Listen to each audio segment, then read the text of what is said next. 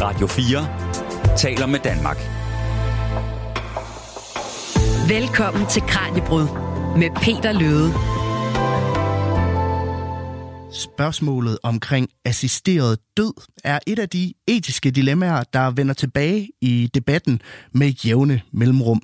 Senest tror jeg var tilbage i december, hvor tusindvis af danskere i dokumentaren På tirsdag skal jeg dø, fulgte den invaliderede Preben Nielsen på hans sidste rejse til Schweiz, hvor han planlagde at tage sit eget liv med hjælp fra en læge.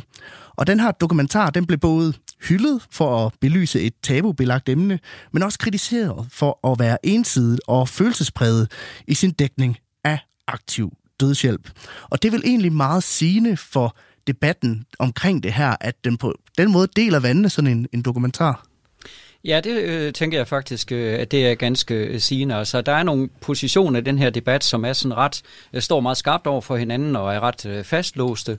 Øh, og derfor så er man øh, meget ops på det der med, om sådan en historie, den ligesom øh, kommer til at øh, øh, tale imod eller tale for ens øh, sag. Og det, og det influerer allerede, allerede på, hvordan man, hvordan man oplever den. Ikke? Og man kan jo sige, det er jo bare det seneste store eksempel på, på den her debat. Altså, ja. den, som jeg sagde før, den vender jo jævnligt tilbage i, i medierne og alle mulige andre steder steder. Ja. Altså, hvorfor er det, at det her spørgsmål, det splitter os så meget, tror du, Morten?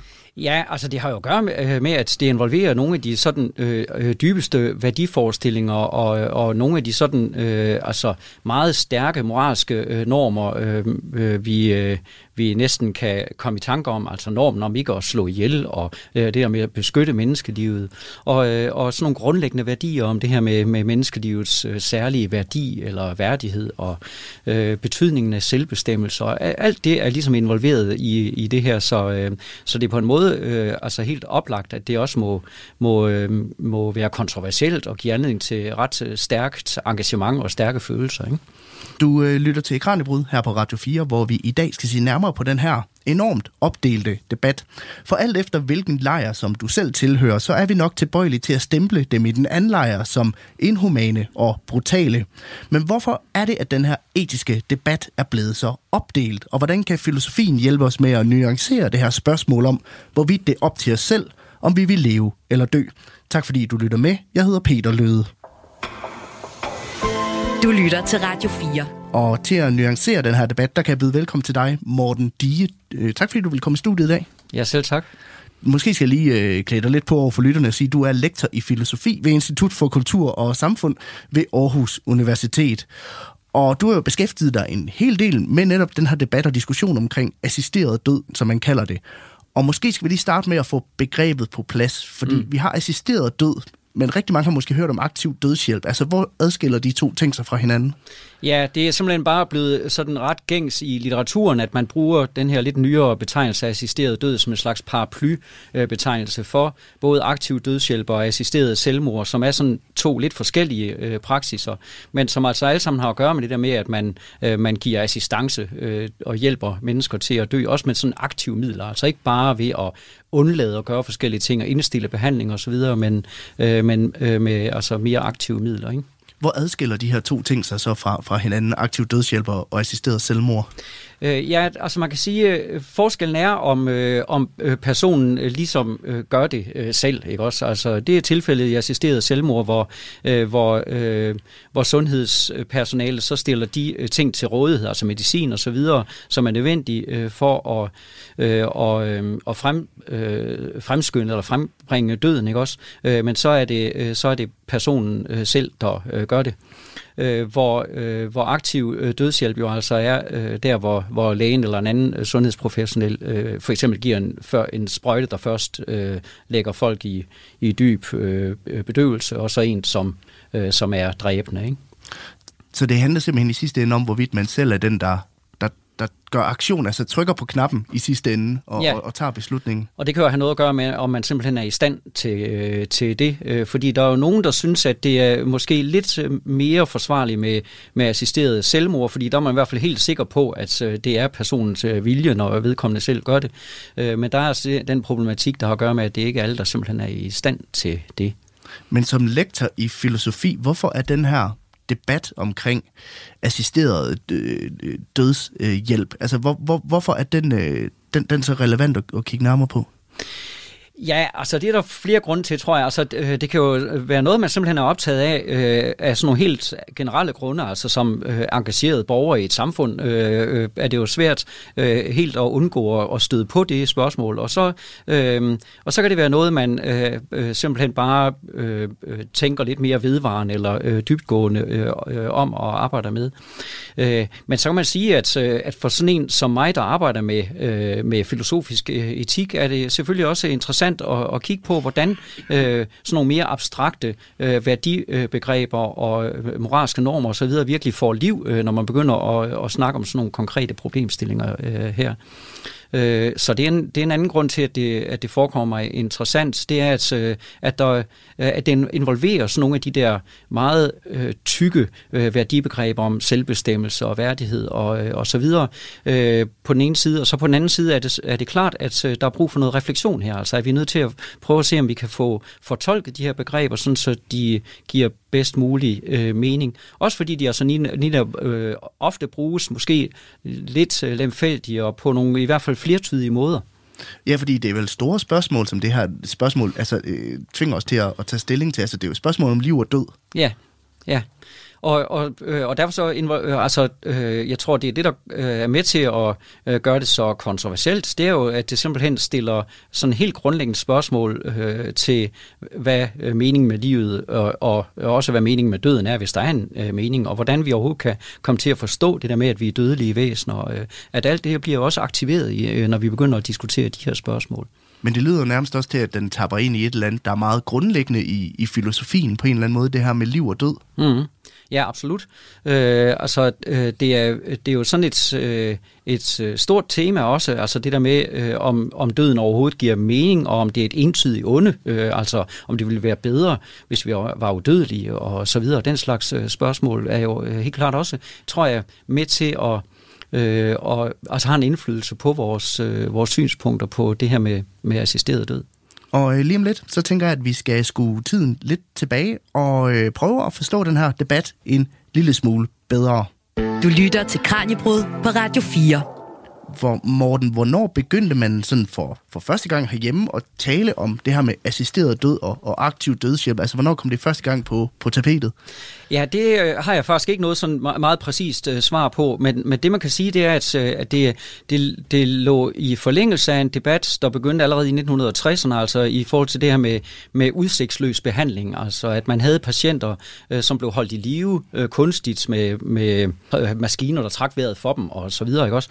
Og, øh, og hvor der var et pres i retning af, at det, er det overhovedet øh, øh, meningsfuldt at, at ligge på den måde sådan år ud og år ind, og nogle gange over 10, ikke også? Øh, så, så, det der, øh, så det var sådan ligesom det første, øh, den første diskussion, man havde om det der med, om, om man havde lov til det, om man måtte indstille øh, øh, øh udsigtsløs behandling. Altså når øh, patienter lå i respirator og så videre, blev holdt kunstigt i live, ikke? Øh, og... Øh, og så fik man jo altså nogle situationer, der lidt lignede, altså øh, folk, der var i en fuldstændig udsigtsløs øh, øh, situation, men hvor løsningen ikke bare var ligesom at slukke for en respirator. Øh, øh, at det er jo det, der var karakteristisk ved den dokumentar, du nævnte indledningsvis, at, øh, at der, der havde man en person, man ikke kunne hjælpe til at dø, bare ved at undlade at gøre nogle, øh, nogle ting, men hvor der skulle mere aktive midler, øh, midler i øh, brug. Øh, ikke også?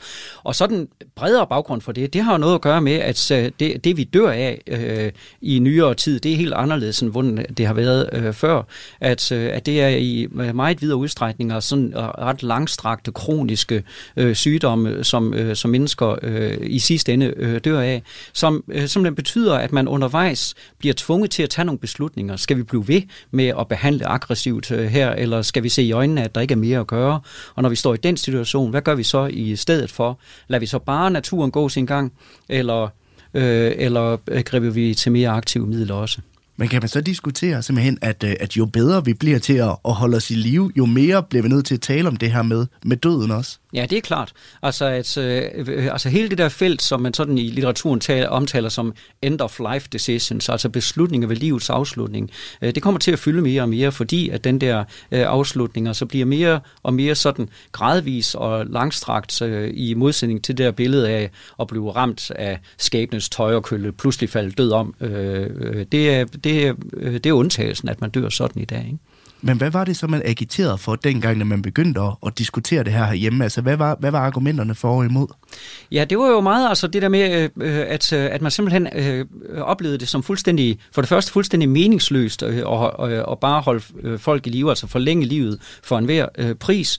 Øh, og så kom det her med selvbestemmelsesretten jo øh, ret stærkt på banen også, øh, sådan så en, en afgørende overvejelse gik på det der med, om øh, det var i overensstemmelse med, hvad den person ville have ønsket. Ikke? Også, altså, øh, at, at selvom man ikke er der til at opleve det, hvis man ender i sådan en situation, hvor man er, er i dyb koma eller fuldstændig øh, uden øh, højere hjernefunktioner tilbage, så er det alligevel noget, det kan give mening at bekymre sig om, mener jeg. Altså, at, øh, at det er en situation, man ikke ønsker at øh, havne i, også selvom man ikke kommer til at opleve noget, øh, når og hvis det sker. Men hvordan har den her debat så udviklet sig op til, til i dag? Altså kan man se, at de her parter, de er blevet øh, stillet skarpere op? Altså nu, nu fik den jo meget kritik, den her dokumentar for eksempel. Mm. Så det virker jo til, at det er en enormt opdelt debat. Altså er det en, en ny ting, eller har den altid været, været opdelt på den måde? Øh, den har øh, altid været opdelt. Altså, øh, jeg synes, øh, når man, som jeg kigger også på sådan den filosofiske debat, eller altså det, man kalder den bioetiske debat om, øh, om det her, så øh, de fleste af de argumenter, der stadigvæk øh, øh kører frem og tilbage her, dem har vi kendt i hvert fald siden 1950'erne, øh, nogenlunde i den samme øh, form. Øh, så på den måde sker der, altså rykker det sig faktisk ikke så meget, synes jeg. Altså, øh, der er selvfølgelig øh, også en, en del af litteraturen, der går mere i dybt med det her. Hvad, hvad kan den her uenighed egentlig, øh, egentlig handle, øh, handle om? Men når man ser på den offentlige debat om det, så, øh, så er den i høj grad præget af de her stærke øh, øh pro- og kontra-holdninger øh, stadigvæk. Ja, fordi at der er jo et, et, ud fra de undersøgelser, jeg kunne se, er der jo generelt set, hvis man spørger befolkningen, et flertal for at, at indføre sådan noget, sådan noget som aktiv dødshjælp, for eksempel. Ja. Altså, afspejle det så også i, i de her parter, eller hvem, hvem er de her to parter? Ja, altså øh, det, øh, det er altid lidt øh, øh selvfølgelig tricky at, at, at fortolke på, øh, på det, men jeg har sådan i almindelighed fidus til at forstå det på den måde, at hvis man nu siger, at jamen, der er 70 procent i befolkningen, der synes, at det var noget, der burde lovliggøres, og så 30 procent der er imod, så afspiller det ikke nødvendigvis, at der er 70 procent, som er meget, meget stærke fortaler, og 30 procent er meget, meget stærke modstandere. Det er altså mere en sag om, at der er 70 procent, der er tippet over, balancen er tippet derover, hvor de siger, alt taget i betragtning, øh, var det måske noget, man skulle åbne øh, for. Men, ja, men altså, min oplevelse er jo på den anden side, at langt de fleste er sådan set øh, øh, bevidste om, at jamen, her er der et dilemma, øh, hvor vi er nødt til at, at afveje nogle, øh, nogle ret forskelligartede øh, hensyn for det første, og, og altså også øh, øh, øh, tror jeg, der er behov for det her med altså en, øh, en fortolkning af, hvad er det egentlig, den her uenighed handler om? Hvad er det for nogle værdier, der er øh, på spil øh, i den? Men det er også sket flere gange, det er blevet drøftet i, i Folketinget for eksempel, eller i etisk råd, om, om man bør indføre den her, den her mm. ret til, til assisteret død. Men der er jo ikke rigtig sket noget på den front, og der er jo rigtig mange gange, hvor der ikke rigtig er blevet meldt ud, hvad man egentlig tænker om det her spørgsmål. Altså i etisk råd, der er det også noget, der splitter vandene enormt meget. De har ikke rigtig nogen officiel holdning til det, som jeg kan forstå det. Altså hvorfor ender det i det her limbo?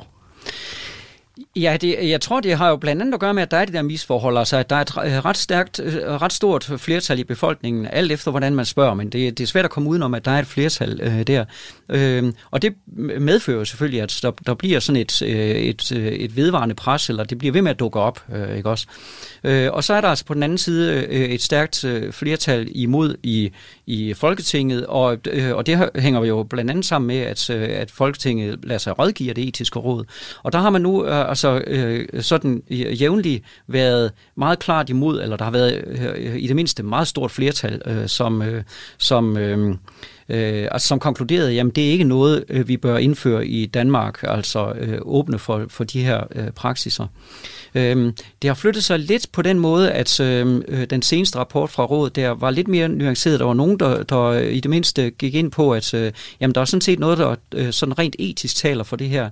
Men man var altså øh, tilstrækkeligt bekymret for, hvorfor nogle afledte øh, effekter det kunne have, som man sagde, at det kan godt være, at det er det etisk rigtige, men det skal stadigvæk være forbudt.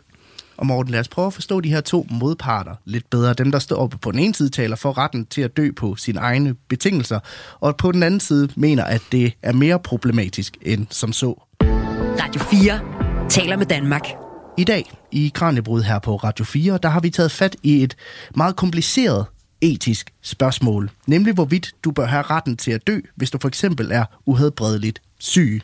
Min gæst er Morten Dige, der er lektor i filosofi ved Institut for Kultur og Samfund ved Aarhus Universitet. Og Morten, i forbindelse med, at du skulle komme herind, så satte jeg mig ned og kiggede sådan lidt på, altså hvad er den her gængse, gængse holdning til det her spørgsmål blandt befolkningen? Og som jeg nævnte før, så er der generelt set et, et flertal for at indføre, eller i hvert fald, at man er positivt stemt over for det her øh, spørgsmål om aktiv dødshjælp. Alt efter hvad for en undersøgelse, man kigger på, så svarer mellem 60 og 72 procent af danskerne, at de går ind for aktiv dødshjælp, og det svinger lidt fra undersøgelse til undersøgelse. Mm. Men uanset hvor man kigger, så er der altså sådan relativt solidt flertal blandt befolkningen. Altså afgør det ikke lidt den her debat, og betyder det ikke bare, at man bør indføre det? Øh, ikke uden videre. Altså, at så øh, mener jeg, at, øh, at nogle af dem, der er modstandere af det her, også har en øh, pointe i forhold til, øh, at, øh, øh at øh, det er øh, ikke uskyldigt, hvordan man spørger. Øh, øh, og øh, og når man, øh, nogle gange, når man graver ned i de undersøgelser, så viser det sig, at det øh, mange i virkeligheden svarer på, det er det der med, om man øh, har en ret til at få indstillet behandling og sådan noget. Den ret har vi allerede. Øh, og, og derfor så er det altså ikke noget, der nødvendigvis øh, øh taler for, at vi skal ændre øh, øh, praksis øh, så vældig øh, meget. Og så øh, kan der også være et argument i retning af, at man siger, at en ting er, hvad man øh, mener øh, om det her, når man lige får stukket en mikrofon op i øh, hovedet i en opinionsundersøgelse. Og noget andet er, hvad man, mener, når og hvis man øh, er i den situation, hvor den beslutning skal, øh, skal tages. Og der er, nogen, der er der nogen, der hævder i hvert fald, at, øh, at der ændrer det sig ret øh, markant, og, øh, og at man øh, i hvert fald øh, ikke nødvendigvis sådan helt har overvejet, øh, hvad det vil sige at blive stillet over for det valg, altså overhovedet at, at få det tilbud. Øh, at, øh, at der kan der være nogle ting, som øh, man ikke rigtig får med øh, i sådan nogle opinionsundersøgelser. Men lad os prøve at se lidt på, hvordan her debat om assisteret død, den går sådan en lille smule i, i hårdknude, hvis man kan sige det på den måde. Fordi mm. parterne er jo enormt skarpt stillet op i den her debat, som vi talte om før. Altså, hvad er det for nogle to fronter, som vi ser? Øh, ja, altså man kan sige, øh, at dem, der sådan præger debatten meget, det er jo sådan altså en stærk øh, pro-fløj, som, øh, som øh, altså i høj grad betoner det her med, med retten til øh, selvbestemmelse. Øh, men der er der altså god grund til at sådan overveje lidt nærmere, hvad det egentlig øh, indebærer, altså at have den øh, ret. Øh, fordi øh, jeg mener selv, at der er noget øh, øh, problematisk ved eksempelvis at tale om retten til at dø. Øh, altså i hvert fald hvis det fortolkes derhen, at, øh, at det indebærer en ret til øh, øh, bare at ligesom få leveret den ydelse. Altså at hvis man ikke gider at leve længere, så er øh, læger eller andre simpelthen forpligtet til at hjælpe en øh, med det. Øh, det vil være en ret, øh, det vil være en ret øh, radikal øh, forandring af øh, praksis, hvis det var, øh, hvis det var det, det betød.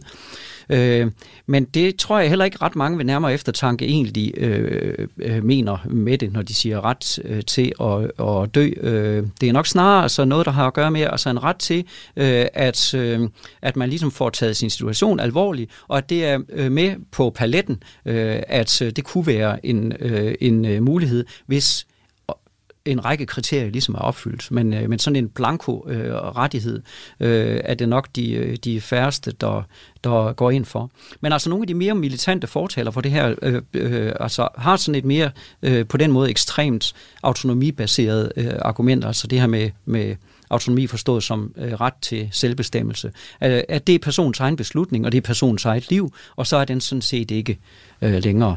Men det lyder jo nærmest som om, det læner sig lidt op af, at, at den abortdebat, man ser i USA for eksempel, hvor der er noget pro-choice og der er pro-life. Mm. Altså, er det, er, det en, er det en forkert tråd at trække? Ja, det er i hvert fald, nej, det er det ikke, men det er en, øh, jeg synes, det er en risiko, ikke? Altså, at, øh, at øh, debatten ligesom reduceres til det, at, at på den ene side har vi dem, der respekterer, der respekterer livet, og, og, og den anden part, det er så dem, der respekterer friheden eller øh, retten til at, at vælge, ikke også? Men er det den måde, de her to parter, de ser hinanden lidt på? Altså, øh, at man ser hinanden som, som brutal, at det er os, der respekterer livet? Ja. Er det argumenter ja. på begge sider? Ja, det, det, øh, det, det, det, er, det ser man øh, helt bestemt i den offentlige debat, og altså, den offentlige debat bliver jo altså alt andet lige også domineret af de mere ekstreme positioner. Det er dem, der er mest engageret og skriver flest læserbreve og, og sådan noget.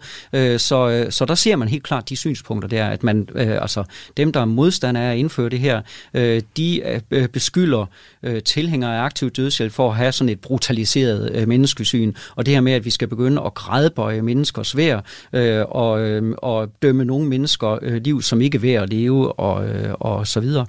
Og, og det, ville jo, det var øh, nogle ret skrækkelige synspunkter, hvis det virkelig var det, der, øh, der drev øh, værket. Og så fra den anden side beskylder man altså de her modstandere øh, fra at være, for at være sådan øh, religiøse fundamentalister, der, øh, der simpelthen bare insisterer på, øh, at man skal holde folk i live for enhver pris, eller at det kun er guddom at bestemme, hvornår mennesker skal øh, dø. Og derfor så skal man nærmest helst øh, have en lidelsesfuld øh, død og så videre.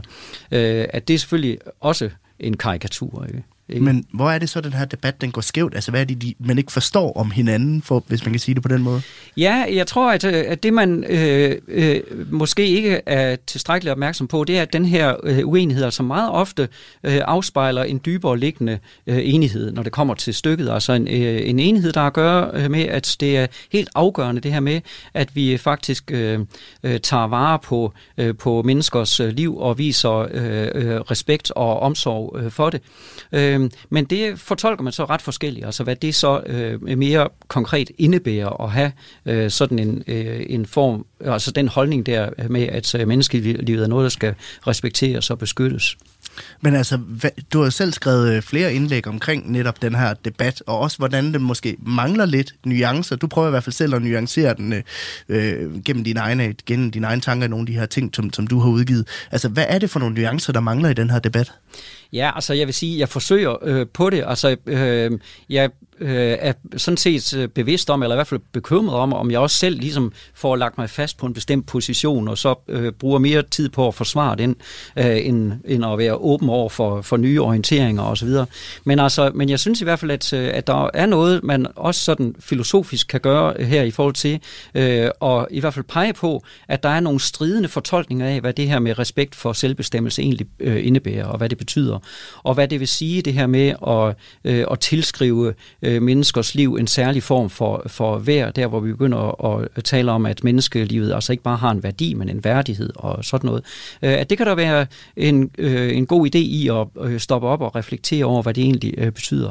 Altså for eksempel vil jeg mene, at, øh, at både tilhængere og modstandere ofte egentlig tager for givet en meget sådan bestemt forståelse af det her med, hvad øh, autonomi er for noget, og hvad, hvad det vil sige at være øh, selvbestemmende, øh, som øh, altså ofte er sådan meget individualistisk for fortolket, altså en idé om, at mennesker mere eller mindre er født øh, med en evne til øh, selvbestemmelse, og, øh, og, at, og at de forvalter den selvbestemmelse øh, bedst, øh, hvis de ligesom isolerer sig fra andre og ikke lader sig påvirke af andre.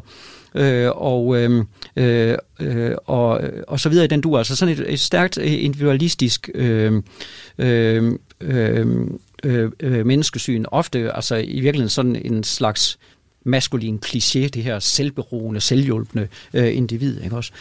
Øhm, og der kunne man jo for det første sige, at, øh, at, at øh, det måske øh, kan være okay, når vi snakker om raske øh, mennesker, øh, der er ved deres øh, sansers fulde brug osv., men når man er alvorligt syg eller ligefrem døende, så, øh, så er det jo et helt, øh, øh, i virkeligheden urealistisk, en helt urealistisk øh, forestilling. Men jeg tror simpelthen også, at det er en urealistisk forestilling mere generelt. Øh, og der, øh, der findes der altså, har, har øh, altså i øh, mange årtier i den bioetiske øh, debat været et alternativ til den der meget individualistiske måde at tænke autonomi på, som er mere relationelt, og hvor man meget kort kan, øh, fortalt kan sige, at jamen, øh, autonomi er noget, som øh, ligesom skal øh, fremelskes, eller som har nogle sociale betingelser, og helt konkret altså, øh, er det noget, der kun kan realiseres, øh, hvis... Øh, hvis for eksempel om, omgivelserne i et, et sundhedsvæsen er en bestemt, øh, er en bestemt karakter. Og autonomi er jo et argument, der bliver brugt på begge sider af debatten, og et andet argument er også det her med, med værdighed, som vi også har, har talt om før. Og jeg tænker, at den her nuancering af debatten nok også til dels kommer af at, at prøve at forstå, hvordan autonomi og, og værdighedsargumenterne bliver brugt og forstået på begge sider mm. af, af debatten. Så det tænker jeg, vi skal prøve at tage hul på nu. Radio 4 taler med Danmark. Morten Dige er lektor i filosofi ved Institut for Kultur og Samfund på Aarhus Universitet, og så er han også min gæst i studiet i dag. Og hvis du lige er kommet til, så kan jeg fortælle, at vi i Kranjebrud i dag ser nærmere på debatten omkring assisteret død, som jeg vender tilbage med jævne mellemrum herhjemme. Og det er en debat, hvor der er, som vi talte om tidligere, to meget stærke fløje, der hiver i hver sin retning. Og den her splittelse, den ser man blandt andet også i etisk råd, der har taget stilling til det her spørgsmål af fire omgange, senest i 2012. Der mente 5 ud af rådets 17 medlemmer, at aktiv dødshjælp i nogle tilfælde kunne være etisk forsvarligt, men alligevel så var det de færreste, der gik ind for en egentlig lovliggørelse. Og den her splittelse i det her spørgsmål, det er det, vi prøver på at blive klogere på i dagens program. Og i debatten, der er der to begreber, der går igen og igen på begge sider af, af, af, af fløjene, nemlig spørgsmål om autonomi og værdighed. Og måske skal vi lige prøve at få på plads, hvad de her to begreber, de dækker over, Morten. Ja, øh, det er jo sin sag at gøre det meget kort, øh, kan man sige, fordi det er, øh, det er virkelig komplekse øh, begreber, og, og som har en lang historie og, og så videre. Men jeg øh, talte jo lige før så lidt om øh, i hvert fald en sådan, øh, i mine øjne, øh, forsimplet måde at forstå mm. øh, det her med autonomi øh, på, øh, som øh, altså i virkeligheden øh, tages for givet af, i begge lejre, så at sige, i debatten. Øh, øh, sådan så, øh, så der er nogen, der er enten er, nogen, der er tilhængere af det, og nogen, der er modstandere øh, øh, af det. Men, øh, men hvor det øh, altså øh, på en måde fordrejer øh, diskussionen, øh, fordi, øh, fordi det måske i virkeligheden ikke så meget af det, der er på spil, altså sådan et mere øh, øh individualistisk eller atomar forestilling om, øh, om hvad individer er for, øh, for nogen, ikke også?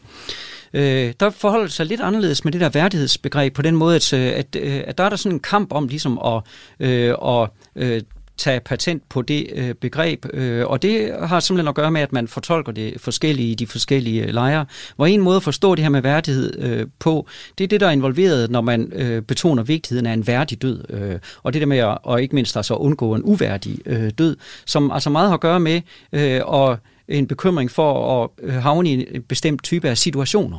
Øh, så, så jeg kalder det situationstilskrivende, ikke også? At vi siger, at nogle situationer kan være uværdige, og andre kan så være mere værdige, ikke også? Øhm, og, øh, og det er nok det, der øh, øh, altså er mest øh, fremme i, øh, i øh, altså dem, der øh, argumenterer øh, øh, for at lovliggøre det her. Altså, at det er en måde ligesom at undgå de værste former for uværdighed og nedværdigelse øh, på hvor den anden øh, lejr altså i højere grad betoner øh, øh, det, jeg så kalder for en, en statustilskrivende måde at bruge begrebet på, hvor vi altså øh, taler om, at, øh, at nogle væsener har en status af værdighed. øh, og øh, og øh, sådan en klassisk humanistisk øh, idé, det er jo, at ja, mennesker er noget særligt. De har en særlig form for værdi, som vi kunne kalde for, for værdighed. Det var sådan, den tyske filosof Immanuel Kant øh, talte, øh, talte om det. Øh, Øh, og der er ideen jo den, at jamen, det er noget, man ikke kan miste. Altså lige meget, hvor øh, miserabel en situation man, øh, man er i, og hvor, hvor syg og nedbrudt man er, så har man det samme grundlæggende menneskeværd som alle mulige øh, andre. Og der går bekymringen altså på, at hvis vi øh, åbner for det her, at, øh, at vi altså også må øh, øh, øh praktisere aktiv dødshjælp, så indebærer det et skridt i forhold til det. Så stempler vi nogle øh, liv som mindre værd end andre øh, fordi at, øh, at der må vi godt slå ihjel, og det må vi ikke over for, øh, over for, øh, over for normale liv. Ikke? Men hvis vi skal prøve at udforske, lad os prøve at starte med at udforske det her autonomibegreb en lille smule. Altså ligger der ikke et eller andet, noget lidt selvmodsigende i at bruge sin autonomi til at ophæve sin egen autonomi, hvis du forstår, hvad jeg mener. Ja, ja. Ja, det kunne umiddelbart øh, selvfølgelig godt lyde sådan, at man bruger sin autonomi øh, og dermed afskærer sig fra al fremtidig brug øh, øh, af den.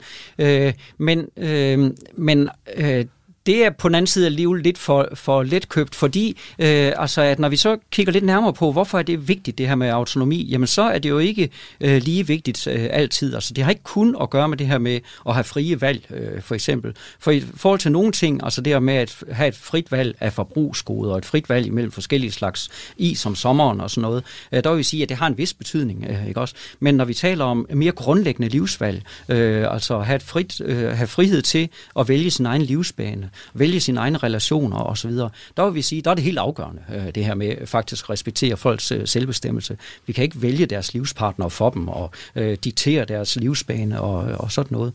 Øh, og øh, og, øh, og, der, øh, og derfor så kan man øh, sige, at, at øh, i nogle af de der situationer der ved livets afslutning, der er det det, der er på spil. Altså der er det et spørgsmål om, om man kan få lov til også at dø på sine egne betingelser. Altså i overensstemmelse med, øh, hvad man anser for at være værdifuldt og meningsfuldt, og, øh, og i, øh, ligesom i overensstemmelse med, hvad det er for et slags liv, man har haft, og hvad det er for nogle mennesker, man har relationer med, osv. osv.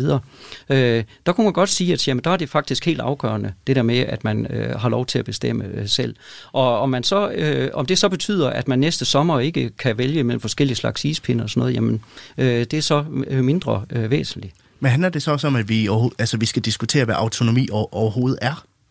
Ja, det, øh, det tror jeg da, vi er nødt øh, til. Og altså ikke mindst, øh, hvordan forholdet er imellem øh, det her med, med autonomi og så selvstændighed eller selvberoenhed. Altså om det nødvendigvis indebærer sådan et ideal om, at vi skal være helt uafhængige af andre. Øh, eller om det altså snarere er noget, øh, som, øh, som øh, kan, øh, altså som ligesom skal... Øh, øh, øh, konstrueres i samarbejde med andre, så at sige. Ikke? Øh, altså, øh, helt konkret kunne man sige, altså det der med at, at finde ud af, hvad der er det rigtige at gøre, øh, når man er i sådan en fortvivlende øh, situation ved livets øh, afslutning. Øh, der kunne et svar jo være, jamen der må man ligesom... Øh, lytte til sit eget indre og finde ud af, hvad er nu bedst øh, for mig. Men man kunne også forestille sig, at man drøftede det med andre og, øh, og simpelthen prøvede i fællesskab at nå frem til, hvad er så den rigtige løsning. Ikke abstrakt eller objektivt forstået, men den rigtige løsning for mig. Og så, altså, man kan også diskutere, i hvor høj grad en patient overhovedet er i stand til at, at træffe en, en ja. rationel beslutning, ikke? Ja, ja. Men øh, øh, altså i mange situationer, så er det nu alligevel altså det bedste bud, vil jeg mene. Øh, at øh, det er klart, at den rationelle beslutning er jo ikke nødvendigvis den, øh, som bliver truffet, hvis man overlader det fuldstændig til patienten selv og siger, at det må du selv finde ud af. Den rationelle beslutning kan jo i høj grad være en, der er altså øh, velinformeret, og som øh, altså også, øh, hvor man har omgivelsernes øh, øh, støtte i forhold øh, til det. Ikke? Og så er der det her med værdigheden og den, og den værdige død. Altså, hvad, hvad ligger der i det her med, med en, en værdig død? Fordi jeg tænker, man kan vel også bruge det til at argumentere for, at der implicit ligger i, at du er ikke så meget værd, hvis du, mm. hvis du er dødeligt syg. Ja, det er faren, ikke? Altså, at, at hvis man begynder at, at tale om det der med, at der er nogen måder at dø på, der er uværdige, øh, øh, finder der så en koblingssted der, så man begynder at grædbøje menneskers, øh, menneskers værd. og det mener jeg altså ikke øh, nødvendigvis øh, er tilfældet, og jeg mener på en måde heller ikke, at det er så nærliggende. Altså, øh, fordi øh, vi, øh, øh, vi har jo den diskussion allerede. Der er nogle gange, hvor vi siger, nu fortsætter vi altså ikke den her behandling, øh, fordi at så bringer vi faktisk øh, folk ud i en endnu værre, endnu mere uværdig eller nedværdigende situation. Og hvorfor gør vi det? Ja, det gør vi jo dybest set af hensyn til øh, det pågældende menneskes øh, umistelige øh, værd. Ikke også? Øh, så, så der er ikke, no, øh, ikke nogen nødvendig modsætning her. Altså, at, at en situation situation kan være uværdig eller nedværdig. det skyldes lige præcis, at vi har en umistelig øh, værdighed, uanset øh, hvor øh, miserabel vores situation er. Men kan man ikke også diskutere, at, at, øh, at livet har en eller anden form for værdi i sig selv i henhold til det her? Jo, altså, øh, det er der jo uenighed om. Øh, altså, der kan man sige øh, igen, altså sådan mere ekstreme fortaler for aktiv dødshjælp vil jo sige, at jamen, der kan komme en situation, hvor livet simpelthen ophører med at være, øh, have værdi, eller ligefrem har negativ værdi. Vi har øh, livskvalitet under nul, øh, ikke også? Og derfor så er det selvfølgelig bedre at få sat en stopper øh, for det, så vi ikke opsummerer mere dårlig, eller endnu mere negativ øh, værdi. Øh. Og det er, det, er, det er bestemt altså et, et synspunkt i, øh, i debatten. Øh, Øh, jeg har det ikke selv øh, sådan, altså der, øh, der er jeg sådan set på linje med, øh, med den øh, måde at tænke om det på, som øh, før nævnte øh, Kant introducerede, øh, da han introducerede det her begreb om, øh, om, øh, om øh, værdighed på sin måde i, øh, i diskussionen øh, her.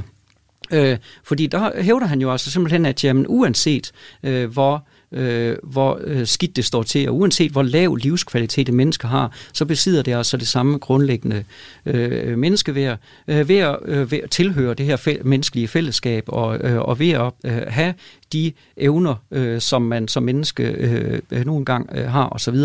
Øh, og derfor så sagde han, at, at man, det kan man simpelthen ikke øh, gøre op øh, med almindelige værdimålestokke, at uanset hvor øh, hvor høj markedsværdi et menneske har, så har det altså det samme grundlæggende øh, menneskeværd. Der er så at sige noget perverst ved at prøve at oversætte det til det, og så øh, kigge på, øh, hvor meget et menneske bidrager til konkurrenceevnen og bruttonationalproduktet og sådan noget. Altså, at, øh, at det kan ikke være det, der afgør, hvad vores grundlæggende menneskeværd øh, handler om. Og, siger han, det handler heller ikke kun om det der med, hvor meget der bliver sat pris på en, øh, altså forstået som, hvor meget man bliver værdsat øh, af andre og sig selv. Øh, så, og det jeg faktisk selv øh, med på. Altså, at selv øh, et øh, menneske, som øh, altså, lider af ekstrem selvhed og overhovedet ikke værdsætter sig selv, øh, besidder øh, faktisk det samme grundlæggende menneskeværd, har øh, akkurat samme krav på, på respekt og beskyttelse som øh, resten af os. Og øh, selvom det her spørgsmål om liv og død, det er noget, der, der splitter os, så har man jo faktisk indført aktiv dødshjælp og assisteret selvmord i henholdsvis øh, Holland og i, og i Schweiz. Og jeg tænker, at erfaringerne herfra måske kan gøre os lidt klogere på, hvordan vi skal forholde os til det her spørgsmål herhjemme. Du lytter til Radio 4. I 2002 der blev aktiv dødshjælp lovligt i Holland, og i Schweiz der tilbyder blandt andet foreningen Dignitas øh, assisteret selvmord til alle, der måtte ønske det. Og jeg tænker, at vi skal se lidt nærmere på de her to lande, som er nogle af dem, der igen og igen bliver bragt op i debatten omkring assisteret død. Altså, Morten, hvad er den væsentligste forskel på, hvordan man griber det her spørgsmål an på i, i Holland og i, og i Schweiz? Ja, altså der er, der er flere øh, ret øh, interessante forskelle øh, her. Altså for det første kan man sige, at det man øh, tilbyder i Schweiz, det er altså assisteret øh, selvmord. Så der får man øh, altså ligesom midlerne stillet til rådighed, øh, og så må man øh, så ligesom tage den derfra øh, selv. Og, øh, og bag, den sådan politiske baggrund i Schweiz, øh, tror jeg har at gøre med, at man øh, i, i Schweiz jo sådan praktiserer ret udstrakt øh, lokalt øh, selvstyre, og også det her med, at man overlader øh, ret meget øh, selvbestemmelse til civile organisationer. Og det er netop altså civile organisationer, der praktiserer det her i Schweiz. Det er altså ikke i regi af et, af et statsligt øh, sundhedsvæsen. Nej, det er Dignitas for eksempel, ja, øh, ja. som udfører det Og der her. er ideen altså simpelthen den, at jamen, hvis, hvis, øh, hvis der kan øh, altså etableres en frivillig aftale der imellem sådan en forening og så mennesker, der opsøger de her ydelser, så skal staten ikke gå ind og øh, blande sig i det og, øh, og forbyde det. Med mindre man kan vise altså, at øh, det påfører skade og risiko på andre og så videre, ikke også? Hvor, øhm, øh, hvor i Holland, der foregår det jo altså inden for, øh, inden for det offentlige øh, sundhedsvæsen, og, øh, og på baggrund af, altså i virkeligheden sådan en ret langstrakt øh, proces, hvor man i første omgang ligesom øh, accepteret, at det, jamen det her det er noget, der øh, foregår øh, i det mere eller mindre skjulte, øh, og, øh, og så lad os øh, få det frem i lys og få det øh, i nogle lidt mere øh, øh, sådan betryggende, øh, faste øh, rammer. Og derfor så gjorde man faktisk i første omgang det, at man afkriminaliserede det, sådan som jeg sagde, vi strafforfølger ikke de her øh, forbudte ting, øh, men, øh, men så i 2002, som du nævnte, så øh, lovliggjorde man det altså øh, også. Men hvad var, hvad var argumentet for at lovliggøre det så? Ja, det var i høj grad det her med selvbestemmelsen, der drev øh, værket øh, der. Og der, må man, der kan man også, tror jeg, sige, at, øh, at den, selvom der er mange ligheder mellem hollandsk og dansk øh, kultur, så er den hollandske øh, sådan politiske kultur grundlæggende lidt mere sådan libertariansk. Altså det her med, at man øh, respekterer øh, individets selvbestemmelsesret øh, ret, ret vidstrakt. Altså det kan vi se på sådan noget som lovgivning omkring prostitution og, øh, og rusmidler og, og sådan noget. Og, øh, og det gør sig altså også gældende øh, her, øh, tror jeg. Men kan man så se, at de her to tiltag i henholdsvis Holland og, og Schweiz, altså har gjort et eller andet for, for debatten i de her to lande omkring, øh, omkring de her spørgsmål? Ja, altså, der, der er jo virkelig stor debat om det øh, begge steder, især i Holland, øh, kan man sige, og det øh, er øh, heller ikke så overraskende øh, i lyset af, at, øh, at, øh, at altså, efter der var nogle år, hvor det sådan lå på et relativt stabilt øh, leje, så igennem de sidste sådan, cirka øh, 10 år, der er antallet af øh, altså imødekommende øh, anmodninger om dødshjælp øh, steget ret, øh, ret markant. Og, øh, og, øh, og, det, øh, og det må jo nødvendigvis være kontroversielt. Altså, det må man nødvendigvis have en, en debat om, om, øh, om det er ved at skride, øh, om vi er på en etisk glidebane øh, her, eller hvad det egentlig er, der, øh, der foregår. Så det kan fungere både som forgangsbillede, men også som, som skræmmeeksempel, alt efter hvordan man, man kigger på det? Ja, det må man i den grad øh, også sige øh, øh, Øh, kendetegner også den hjemlige øh, debat. Altså modstandere øh, fremhæver det som et, som et åbenlyst skræmme øh, eksempel at, øh, at her har vi simpelthen den etiske øh, glidebane, der udfolder sig for, for fuld kraft. Og, og blandt tilhængere øh, forsøger man så godt man kan ligesom at bortforklare øh, det her og sige, at jamen, det er egentlig ikke øh, noget øh, særligt. øh, og det er faktisk ret svært at blive klog på. Jeg har kigget en del på, på den debat, og altså også simpel, selve empirien øh, i, øh, i det her. Og, øh, og det, er, øh, det er kompliceret. Men hvad gør man så i de her to lande for at at sikre sig, at autonomien er på plads, altså for, for ligesom at sikre sig, at, at patienten gør det her af sin egen fri vilje? Ja, ja. Jamen, der er sådan jo flere, øh, det er jo bestemt ikke en ret til øh, dødshjælp, altså at man bare kan bestille en, øh, en øh, aflivning. Det har i hvert fald i lang tid været sådan, at det kun var en tredjedel af dem, der ansøgte om det, som faktisk fik det imødekommet. Så, øh, så, så de der kriterier, man stillede op, var sådan relativt strenge alligevel, altså at, øh, at, man, skal, at man sikrer sig ligesom, at det er et, et vedvarende øh, ønske, så øh, så man skal altså sådan genfremsætte det flere, øh, flere gange, og, øh, og, øh, og dem, der er involveret i processen, skal ligesom øh, gøre det øh, så klart som muligt, at der ikke foreligger nogen form for, for ydre pres, eller, øh, eller at det bare skyldes, at øh, patienten er midlertidigt deprimeret og, og sådan noget. Øh, og, øh, og altså også, at der skal ligesom en uafhængig øh, læge ind og, øh, og bekræfte, at øh, det her det er det rigtige øh, at gøre. Og så er der jo simpelthen øh, også etableret sådan et ret omfattende komitésystem, som, øh, som så øh, fører tilsyn med det og laver årlige rapporter over, hvad det er, der, øh, der foregår, så man prøver at sikre så meget åbenhed som muligt omkring det. Men hvad gør vi så med den her problematik herhjemme den dag i dag? Vi lader jo ikke bare folk ligge i i smerte, indtil, indtil man dør af sig selv, nej, eller hvad? Nej, nej, og der er sagen jo den, at, at hvis vi nu øh, altså tillader os en lidt mere sådan liberal øh, sprogbrug, så har vi jo øh, forskellige former for dødshjælp, øh, helt sikkert i Danmark også. Altså øh, situationer, hvor øh, sundhedspersonalet øh, jo simpelthen øh, indser, at jamen, her er der ikke mere at gøre. Altså at øh, det der med at øh, tro på, at vi kan behandle og helbrede, at jamen, det er, øh, det er øh, out of the question. Og, så, og hvad gør vi så? Ikke? Altså hvordan øh, sikrer sikrer vi så, øh, at, øh, at patienten netop får en, en, øh, en øh, værdig, øh, værdig øh, død. Og, øh, og der har man jo sådan i tidens løb haft forskellige praksiser, som, øh, som lignede noget, der øh, øh, kunne kaldes for aktiv øh, dødshjælp, altså hvor man, øh, hvor man gav så store doser af smertelindrende medicin, så man var på det rene med, at de realiteten var det, der slog øh, patienten øh, ihjel. Og det har der så været diverse sådan opstramninger øh, af, sådan så øh, det man hævder nu, det er, at, øh, at, øh, at man, man øger altså kun øh, dosis af smertelindring for at bekæmpe smerter, og ikke for at øh, og, øh, og dræbe. Men det kan altså være en hårfin, øh, hårfin øh, grænse. Og, og det afgørende, synes jeg egentlig, er, at, øh, at i nogle situationer, der, øh, der har man sådan set gjort op, at jamen, øh, det er bedre for den her person at dø lidt hurtigere, snarere end lidt langsommere. Altså, der er ikke nogen værdi i at, at få det her trukket i langdrag. Men altså, hvor kommer den her debat i Danmark? Så det lyder jo nærmest som om, at vi, vi gør det en lille smule i forvejen, uden mm-hmm. at vi rigtig taler om det. Ja, Øh, og der tror jeg, at der er nogen, der egentlig har det synspunkt, at det er måske også bedre, at det foregår lidt i det skjulte, og, øh, og at vi overlader det til sundhedspersonalets skøn, øh, hvornår det er det rigtige at gøre, uden at vi nødvendigvis skal have øh, øh lave dokumentarudsendelser om det hver gang og, og sådan noget. Øh, og andre vil jo så sige, at det måske er alligevel ikke så betryggende, at det foregår i sådan en slags gråzone, at, at der ville det være bedre, at vi havde nogle, nogle klare øh, retningslinjer og nogle lidt klare øh, praksiser omkring det.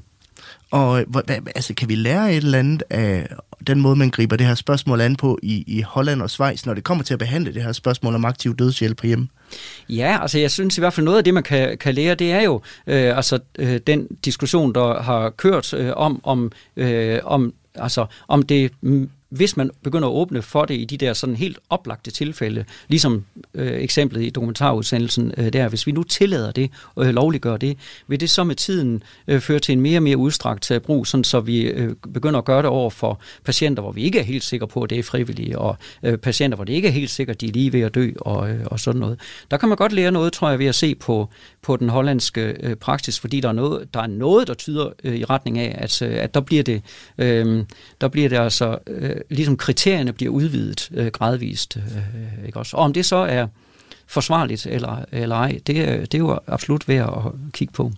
Du lytter til Kranjebrud på Radio 4. Her på Radio 4 har vi gang i dagens Kranjebrud. Jeg hedder Peter Løde, og min gæst i dag er Morten Dige, der er lektor i filosofi ved Aarhus Universitet. Og i dag, der diskuterer vi det her med aktiv dødshjælp eller assisteret død, som man også kalder det. Særligt debatten og diskussionen omkring det kontroversielle emne.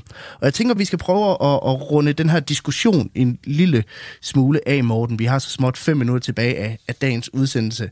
Fordi noget, der går igen i, i alt det her, det er jo det her med, om det overhovedet giver mening at holde nogen i live, som måske ikke rigtig har et liv alligevel. Altså, mm. er der en værdi i, øh, i at holde nogen i live, selvom livet måske ikke er værd at leve?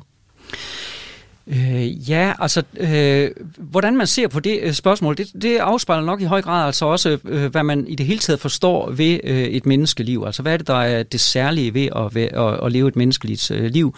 Øh, og, og, og hvad er det, der ligesom... Øh, øh, kalder på beskyttelse og omsorg øh, her.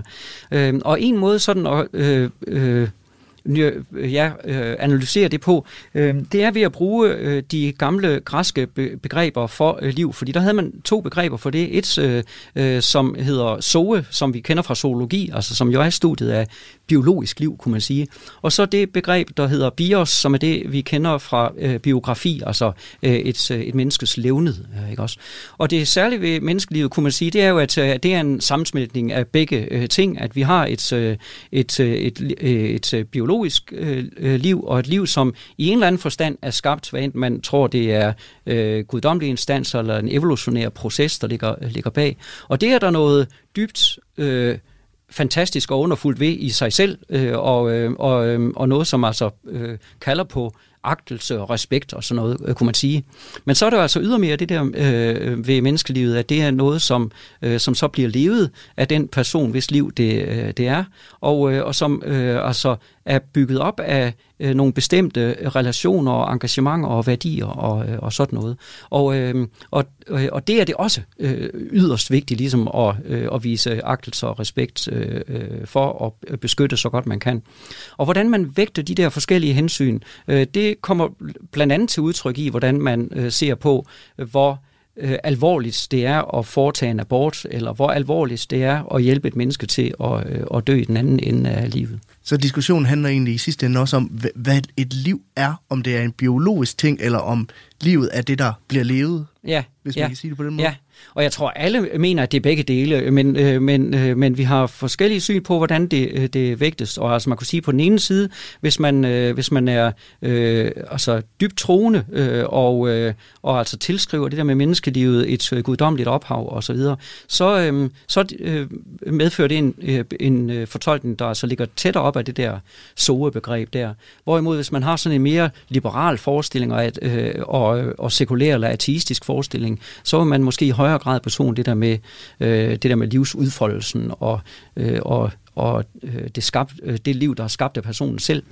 Og, men i tilfælde, hvor for eksempel man skulle yde aktiv dødshjælp, hvis det nu blev tilladt på et tidspunkt, altså hvem skal så beslutte, om det her liv er, er værd at leve? Er det patienten selv, eller en læge, mm. eller hvem, hvem skal tage den beslutning om?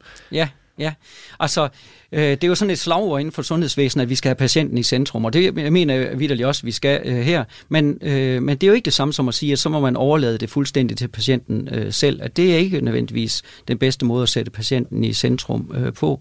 Men, øh, men det må være patientens liv, altså forstået på begge måder, som, øh, som er det, der afgør øh, sagen. Og det øh, øh, giver ikke altid et let og hurtigt øh, svar, men det, må være, men, det, øh, men det tænker jeg må være perspektivet.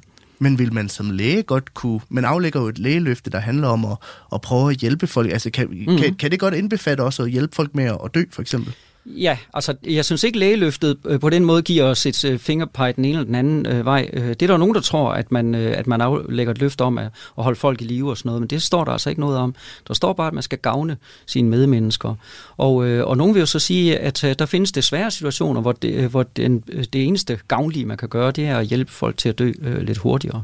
Men tror du, den her debat, den så vil blive ved med at, at husere herhjemme? Altså, er, er det meget ironisk nok en, en debat, der nægter at dø? Ja, Øh, og det, øh, jeg synes heller ikke, den skal dø i den forstand, altså at, øh, at der vil også være noget bekymrende ved, hvis vi øh, ligesom fik det afgjort en gang for alle, at jamen, det er i virkeligheden ikke så svært, øh, at hvis øh, folk ikke gider at leve, så skal de bare aflives. Eller hvis man siger, at det er bare øh, under alle omstændigheder forbudt, øh, vi skal opretholde livet øh, under øh, lige meget hvad at, øh, at øh, på den måde øh, skal det være en øh, diskussion, der, der hele tiden bliver holdt i live. Men, men altså en tilføjelse, det der med diskussionen, der ikke vil dø, det er, at, at som det har udspillet sig indtil nu, så er den altså heller ikke rigtig ville blive rask. Altså at, at den kunne godt være lidt mere sund, den her diskussion. Og hvis vi, nu har vi et, et minuts tid tilbage af dagens udsendelse her, Morten. Altså hvis vi skal til et eller andet med fra dagens udsendelse, hvad skulle det så være? Ja, altså det skulle så være, at øh, her har vi at gøre med noget, som øh, faktisk er et øh, dilemma, ikke også? Altså som, hvor vi har nogle hensyn, der ikke uden videre går op, og, og det lægger sig op til nogle forskellige slags arbejde, ikke også? At dels så må vi afgøre, hvordan vi vægter forskellige værdier her, for det første, og for det andet, og nok så vigtigt, så er vi nødt til også simpelthen at, at prøve at få pakket op, hvordan vi forstår de her værdier og, og normer, altså det er mere sådan fortolkningsmæssige i sagen og Morten Dige. Det bliver alt, hvad vi når i dag. Tusind tak, fordi du har lyst til at komme forbi studiet. Selv tak. Du lytter til Radio 4. Det var alt, der var på programmet i Kranjebrud i dag. Her til sidst vil jeg bare lige minde om, at alle de tidligere udsendelser ligger som podcast i Radio 4's app, der kan downloades på både Google Play og App Store. Ellers så kan du lytte med alle hverdage her fra 12.10 til kl. 13 her på Radio 4. Jeg hedder Peter Løde. Programmet er produceret af Videnslyd for Radio 4. Nu er der nyheder.